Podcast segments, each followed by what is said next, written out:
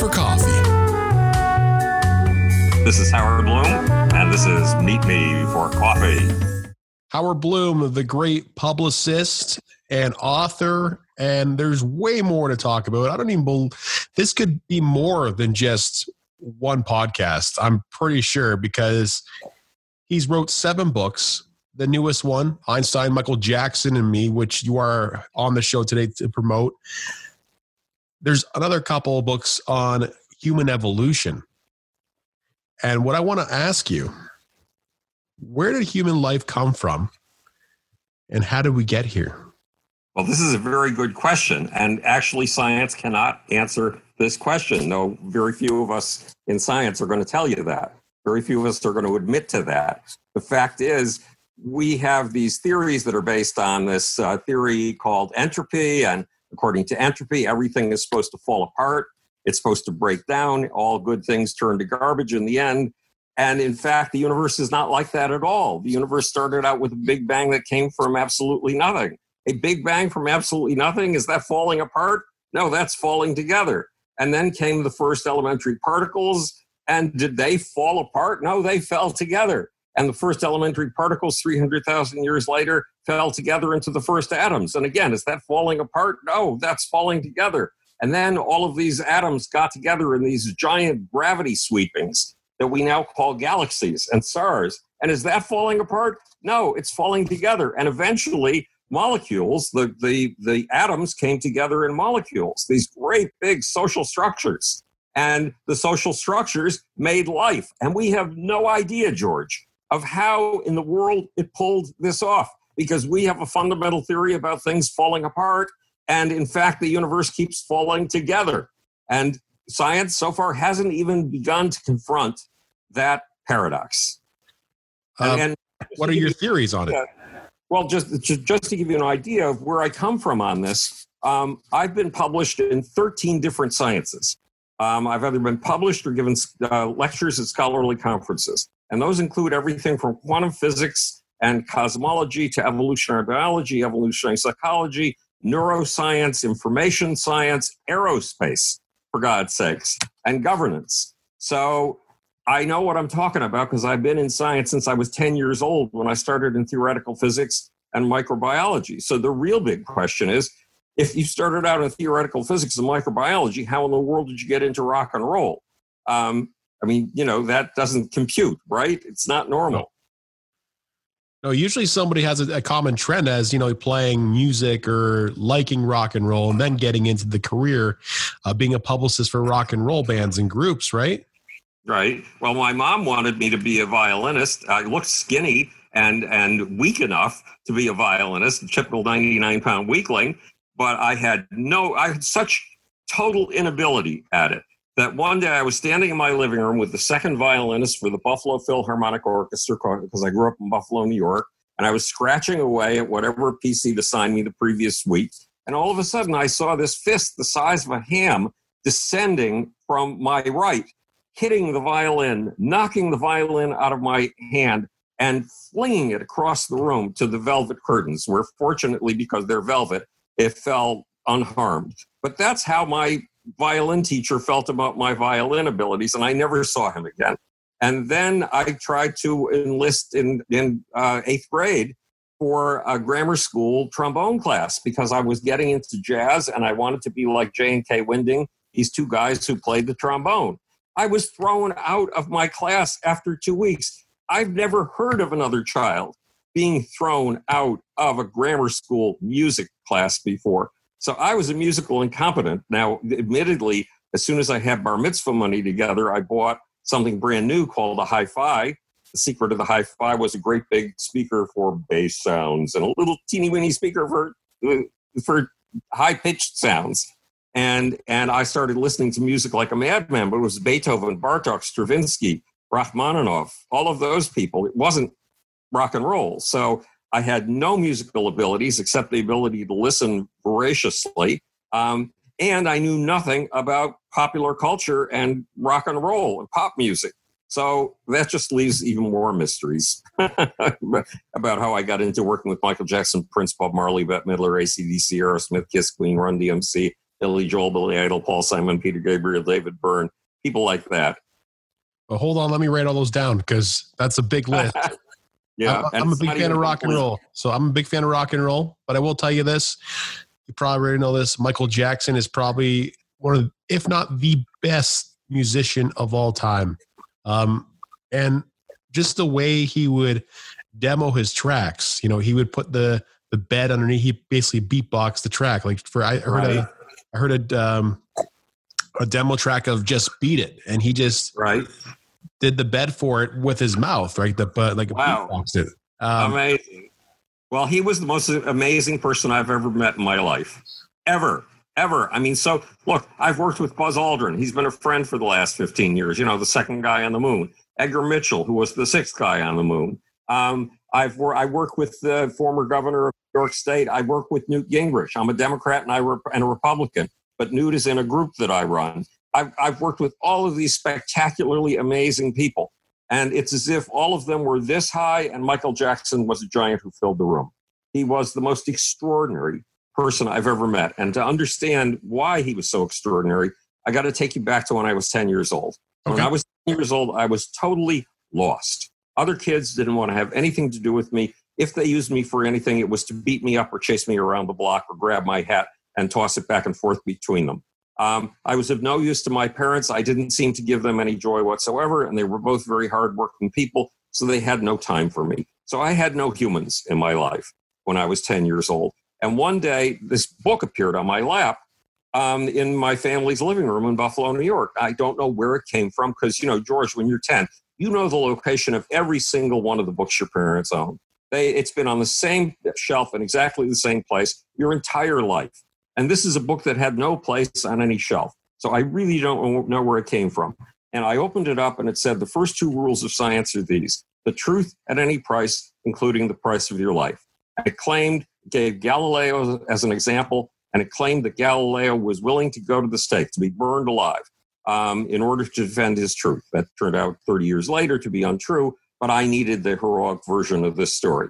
Um, and rule number two of science look at things right under your nose as if you've never seen them before, and then proceed from there. Look for things that are invisible to you and invisible to everybody around you. And look at them with awe and wonder, then proceed from there. So the first rule the truth at any price, including the price of your life, is the rule of courage, commitment.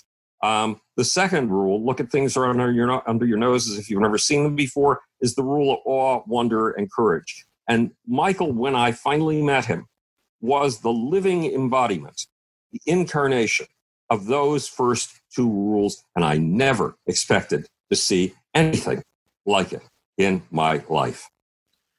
Let's talk about Einstein, Michael Jackson, and me, your newest book. Michael Jackson inspired you to write this book. Well, not just Michael Jackson. Yes, I felt that if we all understand who Michael really was, it, well, it, it will set a new bar for humanity. And what do I mean by that? Back in 1954, um, all the physiological experts said unequivocally that humans would never be capable of running a mile in less than four minutes. No one had ever done it. And there was this med school student named Roger Bannister in England, and uh, another med school student who worked with him. And they analyzed every move he made to see every tiny move with which he was wasting energy when he was running, and to train him to use all of his energy to move forward. And Roger Bannister broke the four minute mile. He did what the physiologist said was absolutely impossible. And since then, 1,800 people have broken the four minute mile. Well, Michael had a degree of awe, wonder, surprise, and commitment so far beyond anything I'd ever imagined in my life that I feel if I get that across successfully to my fellow human beings, it will set a new standard the way Roger Bannister's four minute mile set a new standard. And once people see that standard, some people will try to live up to that standard. And in living up to it, they will make it, right now, it is beyond extraordinary. It's astonishing that it's ever existed. But then 1,800 people will be able to do it. And then it'll become a stair step on which a next generation stands, building the stair step above it. Um, in other words, I think Michael Jackson's example can expand the perceptual envelope of all humankind. And so I try to tell you, I try to put you with Michael Jackson so that he is standing next to you the way he used to stand next to me. um, in this book so you understand what an awesome human he was. So it sets a new standard for your sense of human possibility. When did you meet Michael Jackson? Well, it was 1982 um, or ni- 1983. Uh, the Jacksons were getting together for the Victory Tour. It was the first tour they were going to do in three years with all of the brothers together, and they were even bringing their father in on it. It was going to be a big family affair. And the Jacksons' manager um, kept calling me.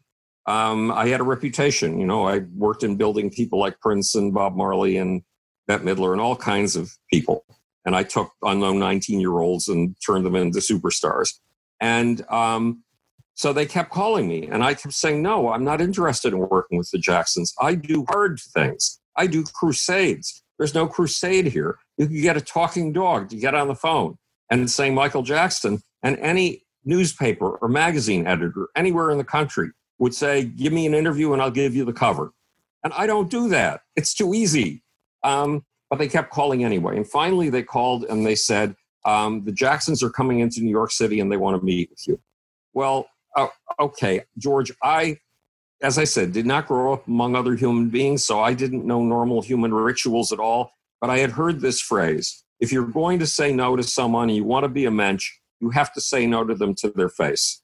So I said yes to the meeting. So at midnight, I was knocking on their door at the Helmsley Palace, one of the top floors on the white and gilt door. And the door opened three inches. And I, I saw the four brothers literally up against the wall like this. And now there was a, an ad for TDK or something like that for audio cassettes back then. And it had a guy sitting in a big easy chair with long hair and headphones on. And there must have been a fan blowing at 120 miles an hour against him because his hair was straight back and he was plastered up against the seat. And all four Jacksons looked like that to me. And something on some intuitive level said, There is trouble in this room and it's big trouble. So the minute I walked in the door, I said yes, which was the very opposite of what I had intended to say. But there were big problems there. I was just too stupid up until then to realize it. So a couple of months later, um, we were at Marlon Jackson's pool house in Encino, California. A pool house is a little building just big enough to have one room on the first floor and one room on the second floor. And on the first floor, the room is the walls are just studded with arcade video games, games that are too expensive for any mortal human to ever afford. And in the middle of the table, there's a billiard table. So the brothers and I were crowded around the billiard table. The brothers, George, they were so good to me, it was ridiculous. They put me at the very center of the group. They always did that, as if I were one of the brothers. And we were looking at merchandising items, and I was trying to explain to them even when you present a t shirt to your fans, you represent spectacular level of quality. So that t shirt has to have a spectacular level of quality. And I knew Michael was coming there because there was a meeting with the art director from CBS. So I heard the door open, and another human ritual somebody had taught me when I was 19 is if people want you to meet somebody, you walk up to that person, you put your hand out, and you say, Hi, I'm Howard. And the other person gives his name. Now, I had read a thousand articles on Michael Jackson, a stack of articles that big. And every single one of them said Michael Jackson is a bubble baby. And if you try to stick out your hand to his, he will withdraw. He'll just snap away from you. So I heard the screen door opening and I knew it was Michael. And I went over to the screen door. And while Michael was still coming in the door, I put my hand out and I said, Hi, I'm Howard. And he put his hand into mine and he said, Hi. I'm Michael. And it was the most, it was a little softer than the average handshake. It certainly wasn't an attempt to crush my hand and demonstrate that he was a football player or something like that and mean and cruel. And I said, Michael, I have a press release I need your approval on. Where can I read it to you? So we went up the tiny little flight of stairs to the second story room. And the second story room was heaped with amplifiers and keyboards. When I say heaped, I mean all the way to the ceiling. So Michael found one amplifier to sit on, and I found another. Now, I had taken my writing very seriously for a very long time. Here's where Einstein comes into the picture. When I was 12 years old and in eighth grade, a girl had turned her eyes in my direction. George, that was something that had never happened to me. before. And then she made eye contact, and that was even more startling. And she told me, I told my mom, you understand the theory of relativity. Well, I'd been reading two books a day since I was 10, you know, motivated by Galileo and Anton von Leeuwenhoek. And by now I was known as an expert in science. And that's the only thing I had going for me. The kids called me the sickly scientist. So I didn't understand the theory of relativity, but I didn't dare confess it to her. So I got on a bicycle and I drove over to the local library where the librarians literally knew me better than my mother did and said, Give me everything you've got on relativity. And they shoved two books after they rummaged around in the stacks. They shoved two books across the counter at me. One was a great big fat book by Einstein and two collaborators, and the other was a little skinny book by Einstein himself. And I had learned at that point in my life if you put yourself through the hardest thing, not the easiest thing, by the time you finished a book you don't think you understand at all, you will have understood something. So at eight o'clock that night, after four hours, I had only made 50 pages into the big fat book because the big fat book only had about seven words of English per page, and the rest was all equations. And I have never been able to understand equations. So I realized it's eight o'clock. My mom is going to put me to sleep in two hours. At 10 o'clock, I have two hours left to understand the theory, the theory of relativity, or tomorrow I'm toast. Um, so I picked up the little skinny book. And George, in that, the, the, Einstein had written the introduction to the book in addition to writing the book. And in the introduction, it felt like he had grabbed, reached out through the pages, grabbed me by the shirt, pulled my nose up to his, and said, Schmuck, listen up. If you want to be a genius, it's not enough to come up with a theory only seven men in the world can understand. To be a genius, you have to be able to write, to come up with that theory, and then to write it so clearly that anyone with a high school education and a reasonable degree of intelligence can understand it. So Albert Einstein, through the pages of a book, when I was 12 years old, had told me that if you want to be an original scientific thinker, which is what I wanted to be, um, you are going to have to be a writer, and not just any old writer. You're going to have to be a really terrific writer. So I had gone to work obsessively to teach myself to write, which didn't come naturally to me at all. It was difficult. Um, and when I was in college, um, the poet in residence at NYU uh, thought I'd be the next great poet to come out of NYU. So he had kidnapped me into editing and art directing the, the literary magazine, which I turned into an experimental graphics and literary magazine, and we won two National Academy of Poets prizes. So when I'm sitting there on, a, on one amplifier reading a press release to Michael Jackson, who is sitting on another amplifier, the stuff I have written in that press release is not your ordinary hack prose. It is based on all these years of supersaturation with the art of writing. So I read the first two sentences, and Michael goes, "Oh," and he slumps a little bit in his on, on his amplifier. And I read the next two sentences, and he goes, "Oh," and he slumps even further on his amplifier. And by the time I've gotten to the end, he says, "Man, that was beautiful. Did you write that?" And of course, I'd written it. Michael Jackson was the only person in my entire lifetime who ever saw the art in a press release, ever.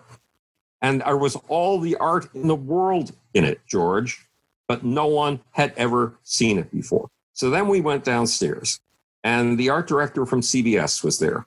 And she had five of the most gorgeous portfolios you've ever seen in your life from five legendary illustrators. Um, and they were tooled, hand tooled leather and hand tooled cherry wood. And she slid the first one across the billiard table, uh, the green felt of the pool table at us. Now, Michael and I are standing. I'm he's on my right. Um, so my elbow is up against his elbow. My knee is up against his knee. Uh, my shoulder is up against his shoulder. Anything he's going to feel, I'm going to feel. Um, and he lifts the page to see the first page of illustration. And he only gets a square inch into it. It's barely opened. And Michael goes, Oh, oh, oh, oh. And he is having an aesthetic orgasm right next to me. And it's conveyed directly from his body to mine because we are shoulder to shoulder and knee to knee. And he saw more in that first square inch of that illustration than even the illustrator ever saw. It was an astonishing experience. So when I talk about Michael as the living instantiation, the living incarnation of the second rule of science, I look at things right under your nose as if you've never seen them before and then proceed from there. We are talking about a man who could see the infinite in the tiniest of things. It was beyond astonishing. And when it came to his degree of commitment, um, a couple of months later, I'm sitting at my desk in, in New York City on Lexington Avenue and 55th Street. It's a two story office with a circular staircase, and I have a desk the size of an aircraft hangar with seven Rolodexes on it. And behind me is a little red $19.95 red nylon knapsack. And in the knapsack is a TRS 100 computer, the very first laptop, uh, Radio Shack, and, uh, and a spare shirt and a toothbrush and a razor because I get emergency calls on a periodic basis saying you got to be out here wherever here is by such and such a time because something awful is happening. So this time it was a call that came in at four o'clock in the afternoon, and the voice on the other end said, um, You got to be out here at 11 o'clock tonight. Michael is canceling his tour. You're the only one he will listen to. So I got my staff to get me a plane ticket immediately. I got them to get me a car service. I ran down the, the stairs, even though I had hundreds of phone calls waiting for me from people who wanted to talk to the Jacksons. And I made it out to California by 11 o'clock that night and got my rental car and followed the instructions um, to where I was supposed to go. And it turned out to be a giant studio lot. And a studio lot's a weird place, especially at night, because it's these giant aircraft hangar sized buildings. And um, one of the buildings was lit, all of the others were dark. But the building was so big that even lit, it looked like the, the darkness of the building was swallowing all the light. So I walked into this aircraft hangar sized thing, and there were the Jacksons rehearsing on a 110 foot stage. Now, look, I had represented ZZ Top when we were taking Texas culture to the world, and ZZ Top had one of the biggest stages ever. It was a 75 foot wide stage in the shape of the state of Texas, tilted at an angle so that you could see its shape. 75 feet, and I'm looking at a 110 foot stage. This is the biggest stage I've ever seen in my life. So I waited until the Jacksons finished rehearsing, and there was a dressing trailer. Have you ever been in a dressing trailer? It's a, it's a, you know, it's a trailer you can drive around wherever you want to go, but it's set up as a dressing room. So we went into this dressing trailer, and it had banquettes of red vinyl seats over on this side and over on this side, and then there was a little narrow banquette next to the door, and that was the throne. So Michael took the throne, and I took the seat to his immediate left, his non-threatening side. And and the tour had been in terrible trouble up until then. I don't know why when I went to see the Jacksons, I was so stupid as not to realize that. It was in terrible trouble because somebody was setting up a whole set of attacks on the tour, tearing the tour apart. And one rock critic in particular, who was a, a lead sheep in the rock critic, in other words, what he said, everybody else imitated his name was Dave Marsh, was saying, Well, we know everybody in the business, and nobody that we know, we meaning what was called the rock crit elite, the rock critics elite, um, nobody we know has been hired to build the stage, so the stage is going to fall down. Nobody we know has been hired to do the sound, so the sound system is going to electrocute the performers. Nobody that we know has been hired to do the lighting, so these giant lighting tire, towers, seven stories high, are going to collapse on the audience and will kill people. And nobody we know has been hired to do security. So there will be gangs running up and down the aisles with knives, and you don't dare take your children to one of these concerts. And um, so Michael started to explain why I didn't know why the tour had been susceptible to such negative publicity, even though it was my job to try to stop it. And I was doing my best.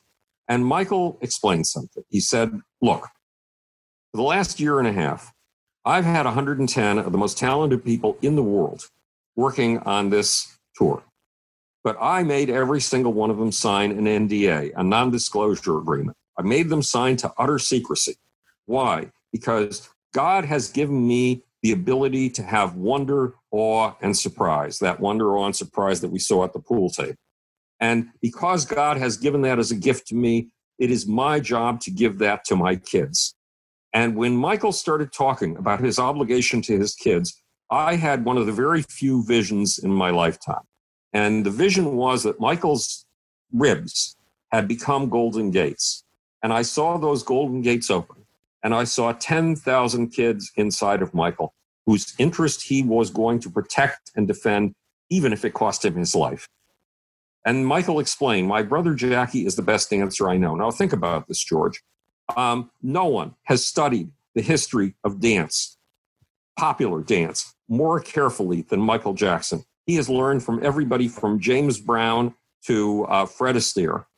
Um, and so when he says that somebody is the best dancer he's ever seen in his life, that is a that is the most expert opinion possibly on earth. And he explained that Jackie had come down with a bone chip in his knee and had had arthroscopic surgery. Well, I knew that because I had flown out to LA to do the press conference at the hospital, um, giving the results and, and letting the surgeons speak their piece. And he said, Jackie was supposed to be better by now, but he's not better. And we don't know how long it's going to take him to get better. So I need to cancel the tour until Jackie can get better because I owe my audience the best, and he is the best. Now, Michael spoke with the force of a prophet. It was astonishing, like Charlton Heston parting the Red Sea as Moses. But I know certain truths, and when I know a truth, gut deep, bone deep, I, I can be prophetic too. And I explained to Michael that everything has been done to sabotage this tour so far everybody has everything has been done to undermine the public's confidence in this tour. And if you cancel this tour, you're going to validate all of these rumors that everything is amateurish and that everything is going to fall apart and that you don't dare send your kids to see this tour. And if that happens, you will not get to reach the kids you have prepared this tour for for a year and a half. You will not get to rouse their awe, their wonder, and, and their surprise because their parents will not let them go. Their parents will not take them. And Michael listened to me, and the tour proceeded. But it was the degree of commitment you felt in him to his audience. That was the first law of science. The truth at any price, including the price of your life. Come alive in front of my very eyes. And Michael has lived in my bones. He has lived in my muscles. He has lived in my soul ever since because he was, again, if other humans are one feet tall, he was 10 feet tall um, in his ability to experience these things. Was there always trouble with people trying to tarnish Michael's reputation? Was he, he was he is it just me or was he very misunderstood? He was very, very, very badly abused and misunderstood. For the first look, Michael lived on this planet for 50 years, a very short amount of time. For 25 of those years, he was becoming Michael Jackson. And for the remaining 25 years, he was dangling on the cross with nails through his wrists and his ankles. And it was a horrible thing to see because if anyone deserved good, it was Michael. Because Michael gave good to everyone in every way he conceivably could. One day, his manager, Frank DiLeo, who was the stupidest man I have ever met in the entertainment industry, but he was kind enough to say, Look, I'm not supposed to tell you this, but every night, you know, how music, musicians have a, and performers have a really hard time psyching up for a performance. Well, here's what Michael does he has me find two kids who are dying of cancer and want more than anything else in the world to meet Michael Jackson before they die. And he has me bring them to the backstage area, and he spends the 45 minutes before the show with those two kids. That's how basic, how deep Michael's commitment to what he saw as his kids um, was. It was just astonishing. That's incredible. You know, Michael Jackson, we, you know, that, that last documentary on him. It just, Leaving Neverland. Terrible, terrible documentary. Horrible. Like, what in the right mind? Obviously, Michael thought that this guy who went to go interview him had some good intentions, ended up turning around on him you know, following him around, being, hey, he's spending so much money. Um, you know, he's a child. Um, it, it, just never ended for the, the poor guy. And I really felt that this time around when he was going to go on that world tour, I wanted to go see him. Right. And, you know, my luck ran out and I guess so did my so did Michael's, unfortunately. Right. And it just it's so sad because his music will, will, live on and he probably has uh, albums upon albums still to release i would i would bet you're right and and here's one of the things that was happening to michael it, it involves a billy joel story billy joel loves his motorcycles And one day he was motorcycling out on Long Island. Um, and he was doing the speed limit, 45 miles an hour, and he, he was, uh, a, a green light was coming up. Now, when a green light comes up, what do you do? Do you go through it or do you stop? You go, you go through it. The green light is for, which means that the person on the road perpendicular to him, catty corner to him, had a red light. And what do you do on a red light? You stop, right? Well, the driver coming catty corner to Billy did not stop at the red light. She tried to make a left turn. And Billy had didn't have enough stopping distance for his brakes to have any influence on the motorcycle's motion. And he hit her car and he went flying over the car to the other side of the road. And she was hysterical. She was a 27 year old woman. And she got out of the car afraid she had killed this poor motorcyclist and, and rushed over to where Billy was. And Billy had to be medevaced by helicopter to Lenox Hill Hospital in Manhattan. And they thought he was going to lose his right hand. And losing your right hand, if you are a, a piano man, um, in other words, if you are at your best, at your most alive, when you are pounding on your piano in front of an audience, if you lose a hand, America loses a cultural treasure. Um, America loses a cultural landmark, and you lose the ability to do the thing that makes you most alive in life. Fortunately, they were able to save his hand. But then apparently, this woman must have gone to an attorney, and the attorney must have said, Hey, you don't understand something. You've just had this accident with a superstar. Now, a superstar needs to keep this accident out of the headlines because he needs to keep anything from tarnishing his reputation. So if you sue him for hitting you, instead of letting him sue you for nearly killing him, um, he will give you a payment. He will pay you off. He will buy you off. And sure enough, Billy had to pay $250,000 to keep this person who'd almost killed him quiet. Now apply that to Michael Jackson, who was worth anywhere from 10 to 100 times what Billy Joel will ever be worth. Um, and Michael, why did Michael love kids? He started rehearsing with his brothers. His father was a musician, and his father kept his guitar in a closet during the day when he was off at work, probably working in a steel plant or, or an auto plant or something like that. And um, and the brothers were not supposed to touch it. But they started going into that closet and rehearsing when Michael was six years old.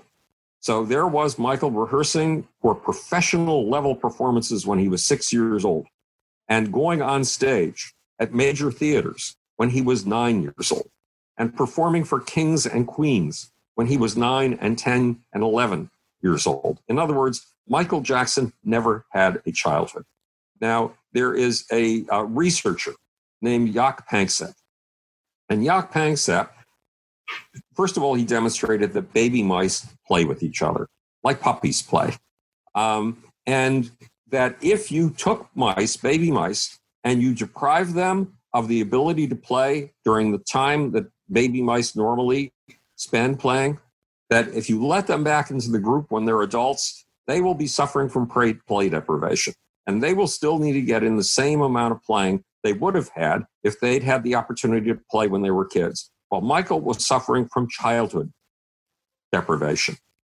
So one day we were doing a photo shoot 110 miles uh, north of LA on the beach. And there was a little park, and the park was about 150 yards wide. Um, and it was uh, walled off by these uh, bare wood ranch style fences and there were it was all set up with dressing trailers. There were there were um, cars being shipped in Lamborghinis and Lotuses and all kinds of exotic cars for the photo shoot. And it was taking the photographers a long time to set up the shoot. So Jermaine stayed in his whole trailer and never came out. The brothers hung around together uh, around their trailers. Michael never went into the trailer at all. He went directly to one of the fences where a bunch of kids were gathered. And he spent the entire two and a half hours with those kids. Why? because Michael genuinely loved children because they were what he had not been allowed to be. And when it came to having them in Michael's bedroom, remember the first time you were ever on a sleepover? It was one of those wildly exciting things you'd ever experienced in your life. You started talking at 10 o'clock when your mom or, or your friend's mom put you to sleep, and you were still talking by, by dawn. Um, well, Michael loved that. And he had these kids over for these very exciting sleepovers. But you have to understand something about Michael's bedroom. Michael's bedroom was not a private place. It was not like your bedroom and mine. Michael's bedroom was a public place. For example, when Lionel Richie and Michael agreed to write We Are the World together, Lionel, who was a client of mine, went over to Michael's house and they lay on the floor, on the rug, and they wrote the lyrics together. Now, where did they lay on the rug? Michael's bedroom, because it was a public place, for God's sakes. And all of a sudden, Lionel, whose head is this far off the floor, um, feels something locking its gaze on his from this far off the floor. So he turns around very, very slowly to see what this could possibly be. And it turns out it's uh, Michael's boa constrictor muscles um, figuring out whether Lionel would make a good dinner or not. Um, so that's the kind of thing that went on in Michael's bedroom. So these sleepovers were not private events where horrible sexual things could go on. They were public events. But the women who who let their kids hang out with Michael Jackson tended to be single. They tended to be unstable. They tended to have a lot of personal problems. They tended to be greedy for money, and they tended to not have enough money. So, what's the best way to get money under those circumstances? Well, sue Michael Jackson. Sue Michael Jackson for pederasty. Sue him for childhood sex molestation. Because after all, who can prove that it is or isn't true? Nobody. Nobody can prove that it isn't true. And I believe the first woman to do it got a settlement of $23 million. That's a lot of money.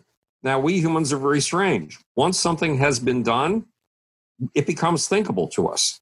And once one person has done it, other people do it. So other women started to do the same thing. Then there's another little story you have to understand. When we were out on the road with the Jackson's Victory Tour, um, first of all, we did press conferences in New York and LA, and at each press conference, there were 3,500 press people. I didn't even know there were 3,500 press people in the world, and I was an, the leading expert in the subject. Um, and traveling with us, there were 200 press people. And one day, one of those press people told me a story. He was with a, a paper called the Boston Herald American. Now, there were two newspapers in Boston at that point.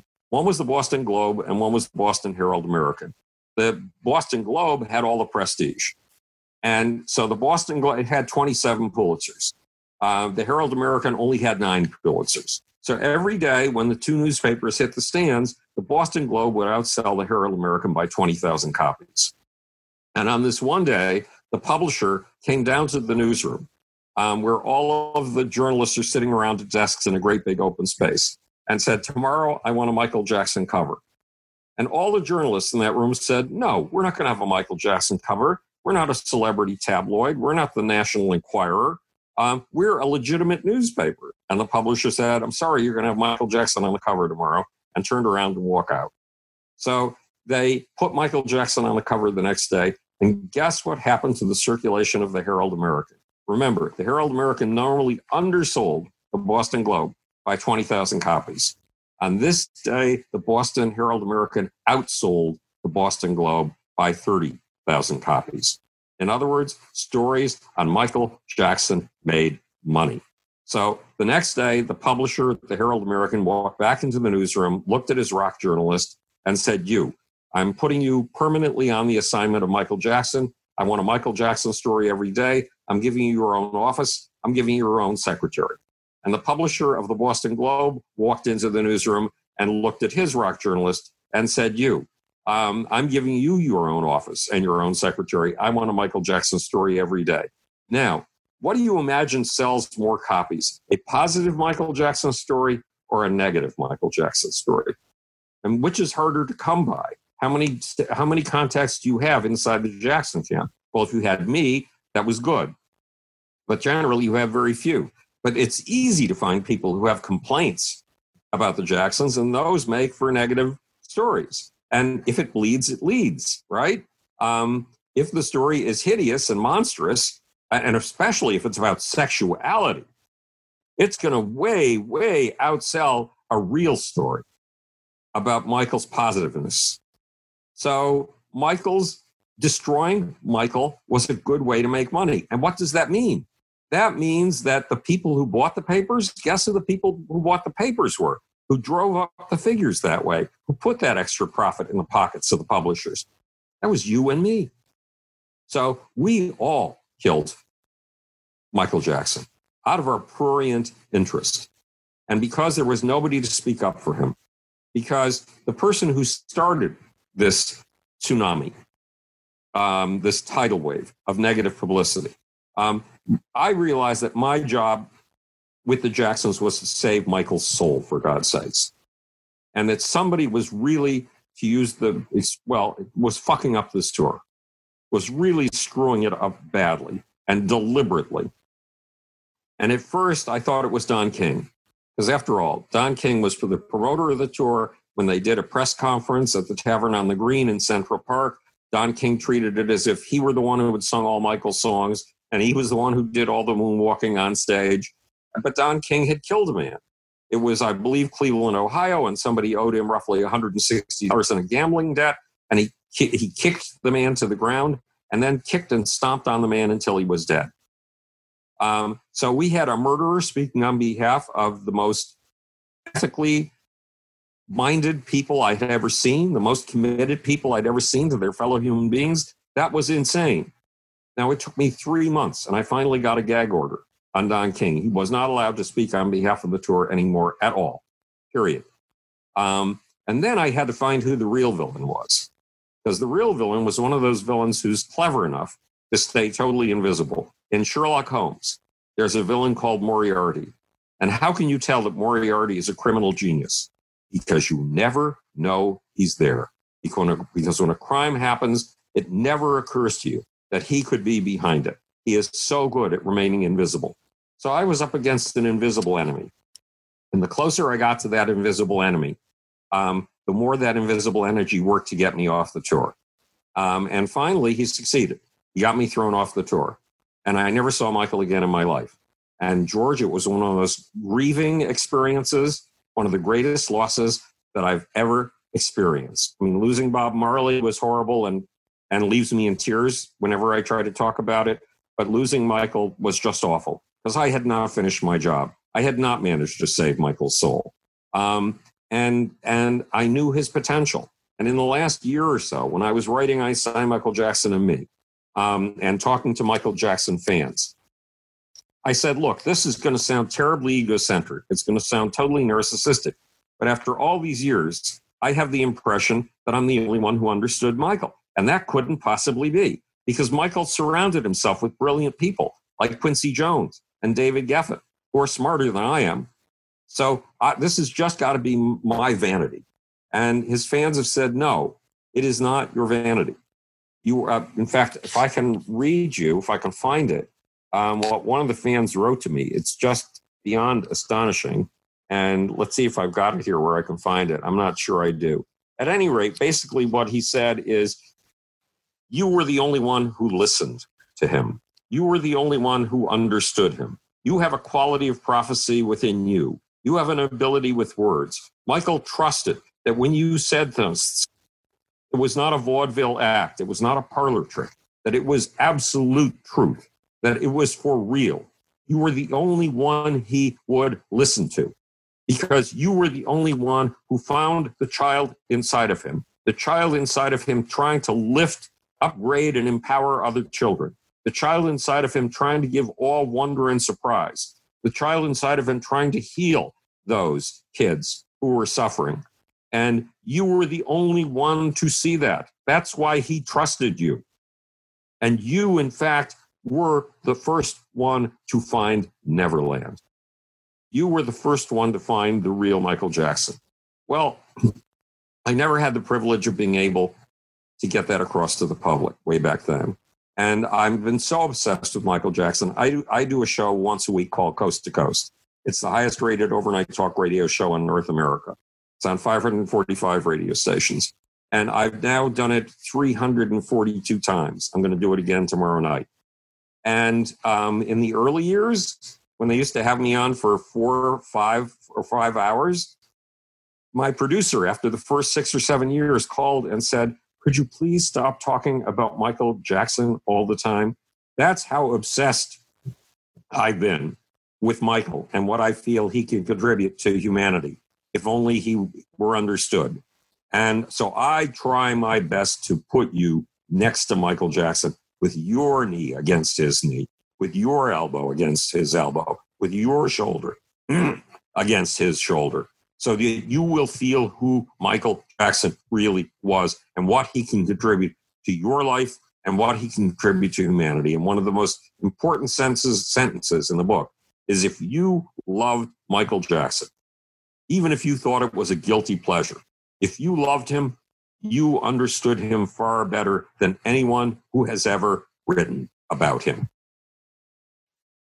And it's true because at a gut level, it means you get it, even though your conscious, rational brain is going, well, but wasn't he a sexual child molester and wasn't he a drug addict? And no, I'm sorry, he wasn't any of these things. Why was he using drugs? Look what his life had become for the last 25 years. We were torturing him, all of us were torturing him, and we wonder why he was using drugs, plus rehearsing for a tour got him very aroused, very excited, and it was hard for him to come down and sleep because performing performing is the ultimate offering of yourself to your audience.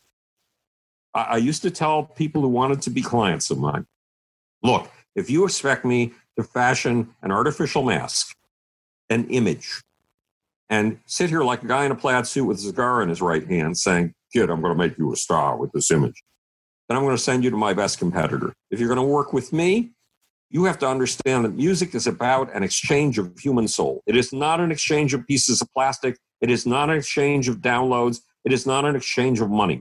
It is a raw exchange of human soul. When a performer goes on stage and feels the pupils of his audience dilating and feels their eyes widening and feels their faces melting until they become one big amoebic blob of energy, whether it's the energy of 700 people or 70,000 people, and feels that energy channeled through him as it were her, as if she were a pipe, and sees that energy go to some place around the head and be utterly transmogrified and shoot back down to the audience again in this continuous feedback loop.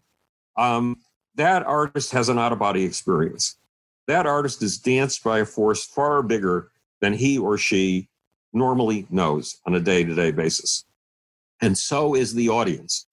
And it is the exchange of that essential soul, what I call the gods inside, that takes that artist over in that moment of performance with the gods inside the audience that makes a performance. So the artist offers you everything he is, everything he is, in order to lift you out of who you are for a minute and make you a part of something bigger than yourself. This is so when Michael goes on stage to rehearse for a world tour, all of that is implicit in his performance. And it is not only the most exciting thing in the world, it is the most difficult thing to come down from. When John Mellencamp, who was an incredible on stage performer, absolutely astonishing, used to come off stage, the experience of coming back to your normal self was so jolting that he would find a little room in the dressing area where he could lock himself up for an hour so he could wait for the emptiness to end and his normal self to come back. But once upon a time, uh, George Harrison was trying to get Eric Clapton off of heroin. And Peter Townshend, he wasn't he wasn't succeeding. So Peter Townshend tried to help out. And Peter said to Eric Clapton, I know why you're doing drugs. You go on stage and for 70 minutes, you are filled with the souls of 70,000 people and with the Godhead, that thing around here that transmogrifies everything. Because Peter, uh, Peter Townshend was into Meher Baba at the time and his idea of the Godhead. So you are filled with the Godhead and 70,000 souls. Then the minute you walk off stage, you are an empty pipe. And that emptiness hurts. And you try to fill that emptiness and reduce that hurt using heroin. Well, that's a very good description of what a performer offers to you, an audience, and to me when that performer is on stage. That performer offers you everything. So Michael was rehearsing and having to come down from rehearsal and being tortured with negative headlines. 25 years of torture. No wonder he took propofol to go to sleep. you have so much info just listening to you, you know, about Michael Jackson. You could probably go on for hours upon hours, but there's there's one story I want to uh, talk to you about. Columbia Records hired you to help Billy Joel become more media friendly. Well, actually, it was Billy who hired me. Oh, okay. Yeah, not CBS. And it wasn't media friendly. It's the very opposite. Billy Joel, I knew before I ever got the call from Billy Joel that there were two guys whose lyrics were so good that they would make it into the poetry anthologies of the 21st century, and which seemed a long way away, the 21st century. And they were Paul Simon and Billy Joel. And yet the press hated Billy Joel. They thought his music was superficial and trivial. It was anything but superficial and trivial. In fact, I think it was Robert Hilburn in the LA Times in a giant story contrasted Billy Joel with Bob Seger.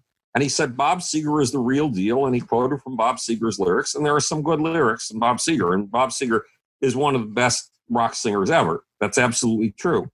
But to compare him with Billy Joel, who writes really startling gem like lyrics, and to say Billy Joel's lyrics are trash and Bob Seger's are treasures, that's insane. That's absolutely insane. So when I was called to work with Billy Joel, my job was to turn the press around. And I went out to Long Island and I explained to Billy how it's done. Um, once upon a time, there was a social critic um, named uh, Thomas Carlyle. And Thomas Carlyle in the 1830s was trying to explain how the rock crit elite of his day, the rock critics, uh, there was no rock and roll, but there were plays. And plays were the popular art form of the time. They were what rock and roll has been over the last 40 years. Um, and the critics, you know, could tear apart a performer, they could tear an actress, an actor, they could tear apart the playwright, they could be really mean and nasty. But Carlyle was trying to explain their group psychology. And he explained that he had a friend who was a writer in Germany. And one day, the writer in Germany was standing in the middle of a farm field, and a bunch of sheep were coming in his general direction. Now, sheep when they are herded by shepherds alongside farms, they are not allowed to travel across the farm, the part of the farm that's being used to raise crops. They have to travel on these little narrow lanes next to the fields. Um, and the lanes are, lanes are so narrow that if you took a girlfriend on a date, you don't want to take her walking in the countryside on one of these lanes because the two of you can't walk abreast and hold hands. You have to try to put your hand behind you because she has to follow you in single file. So these 2,000 sheep were coming um, in the direction of this writer, single file. And the writer decided to try an experiment. He put his cane out in front of the lead sheep, and the lead sheep jumped over the cane. Then the writer withdrew the cane. What do you think the other 1,999 sheep did? They jumped at precisely that point, even though there was no longer anything to jump over. And that, Carlyle said, is how the press operates. They have a lead sheep, and everybody imitates what the lead sheep has to say. So I explained to Billy my job. I had developed relationships with the lead sheep. And my job was to find what was genuine or authentic in him and to tell his story in a compelling way because it was a compelling story. It was a for real story. And turn the lead sheep around so the other 1,990 press people were turned around. To give you an idea of how the lead sheep principle works, I told you I didn't like to do easy things. I like to do crusades. And ZZ Top was a band, Bob Christgau, who had named himself the Pope of the rock crit elite. And he's the guy who had named the rock crit elite, had said in the pages of the Village Voice, which was a highly influential paper at that time, a lead sheet paper, that ZZ Top had a sound like hammered shit. So one day I was out at a rock concert, a ZZ Top concert in Minneapolis, and I also had a band um, called Dr. Buzzard's Original Savannah Band. And Bob Palmer, who was one, another one of the lead sheep over at the New York Times, loved Dr. Buzzard's Original Savannah Band. So I was seated between the two rock critics, one from each newspaper. And we had a short conversation, and then they each opened his newspaper. One was reading The Village Voice, that said ZZ Top had a sound like hammered shit. The other one was reading the New York Times that said Dr. Buzzard's original Savannah Band was the next savior of the universe. And they they witnessed a concert in which 12,000 kids went crazy for 90 minutes. went absolutely berserk for 90 minutes. And then they went home to their typewriter, and guess what they wrote? The one who had been uh, uh, who had been reading the ZZ Top article in the Village Voice basically wrote the ZZ Top had a sound like hammered shit, and totally ignored the audience reaction that had been going on around him. And the one who had been reading the New York Times went home and wrote a story about how Dr. Buzzard's original Savannah band, another client of mine, were the saviors of the universe. That's how sheep like the rock critics are around the country. So I explained this to Billy and explained the idea of taking the lead sheep and showing them the genuineness, which with Billy is so easy, it's ridiculous. It is a miracle that they fail to recognize that genuineness, genuineness in the first place. And turning, thus turning, by turning around the first one in line, turning around the other 1,999. And he called it guerrilla publicity. So that was, I mean, I explained it to Billy. It made sense to him. He was delighted by the whole concept. And uh, then I had a problem because because Billy Joel was so hated by the press, I had a press. The only account executive I had free was an account executive that was rare for me, an account executive I had not trained, who had been trained elsewhere in publicity. And her gift was being friends with Robert Hilburn from the LA Times and Bob Christgau from the Village Voice and all of these rock crit elite people. But when you are a publicist and you become best buddies with the rock crit elite, you become another uh, another follower sheep. Um, you assume all of the likes and dislikes of the rock crit elite, and you become incapable of turning those opinions around because you don't dare have an opinion that disagrees with everybody else's opinion, or you're afraid of being thrown out of the group. Um, so she, but she was very bright and very pretty, and I wanted to put her on the case. She was a high quality person, and this is a high quality talent, Billy Joel. And she absolutely refused. And I finally managed to get her into a rental car to drive out to Long Island. And for the hour and a half to two hours on the way to Long Island, I propagandized her about Billy Joel. But when I say propagandized, I mean I told her the truth about Billy Joel. Um, and by the time we got to Billy's place, she was willing to work with Billy. Well, guess what ha- happened to her in the end? She ended up marrying one of Billy's managers, and she was with Billy Joel for the next 30 years as if she had loved Billy Joel all along. Well, she hadn't. But that was the job, turning people's perceptions around when there was something really important and valid and true to say. So I, I will accept Billy's moniker, uh, guerrilla publicity. You've worked with uh, many great um, artists over your lifetime. Uh, like you look well, if, writing your autobiography, right? Writing writing your autobiography. This, this, well, this is this book, Einstein, Michael Jackson, and Me: A Search for Soul and Power Pits of Rock and Roll, is my rock and roll autobiography. And people have been asking me to write it um, for 20 years. Um, but when I left rock and roll, remember, my field is science. And this, for me, was a scientific expedition into the land where the gods are, into the dark underbelly where new myths and movements are made. Um, and I was not going to get that by going to grad school in neuroscience, not at all. I'd get nowhere near it. But I, this, these were my Galapagos Islands. This was my voyage of the Beagle. Um, this was my equivalent of Darwin's five year adventure um, touring the coast on a sailing ship of South America. Um, and so when I got out of it in 1988, then I had a problem. I was literally a legend in, in the rock and roll business. Uh, the Billboard Guide to Music Publicity had 20 uninterrupted pages about me and what I call perceptual engineering, what Billy called guerrilla publicity. So how in the world are you going to get out of that and back to your science? Nobody's going to take you seriously in science if you've been working with Michael Jackson and Prince. Nobody at all. So it took me 20 years, um, 30 years actually, to reestablish my credibility. So now I've been published or have given lectures at scholarly conferences in 13 different scientific fields. And, you know, I mentioned uh, quantum physics and, and cosmology and evolutionary psychology and evolutionary biology and neuroscience and information science, all of these strange fields, biopolitics. So now that I have my scientific credibility, I was out on the West Coast two years ago and I stay at a, a motel near Sunset Boulevard where all of my ex managers used to be. And um, I, I, my friend Eric Gardner, who used to, who got his start as a road manager for the Jefferson Airplane, and then became a, a rock manager and worked with Todd Rundgren when I knew him, and Donny Osmond of all crazy, the crazy people, and all kinds of things. Well, he came over to have lunch with me. I really was eager to see him after 30 years of not seeing him.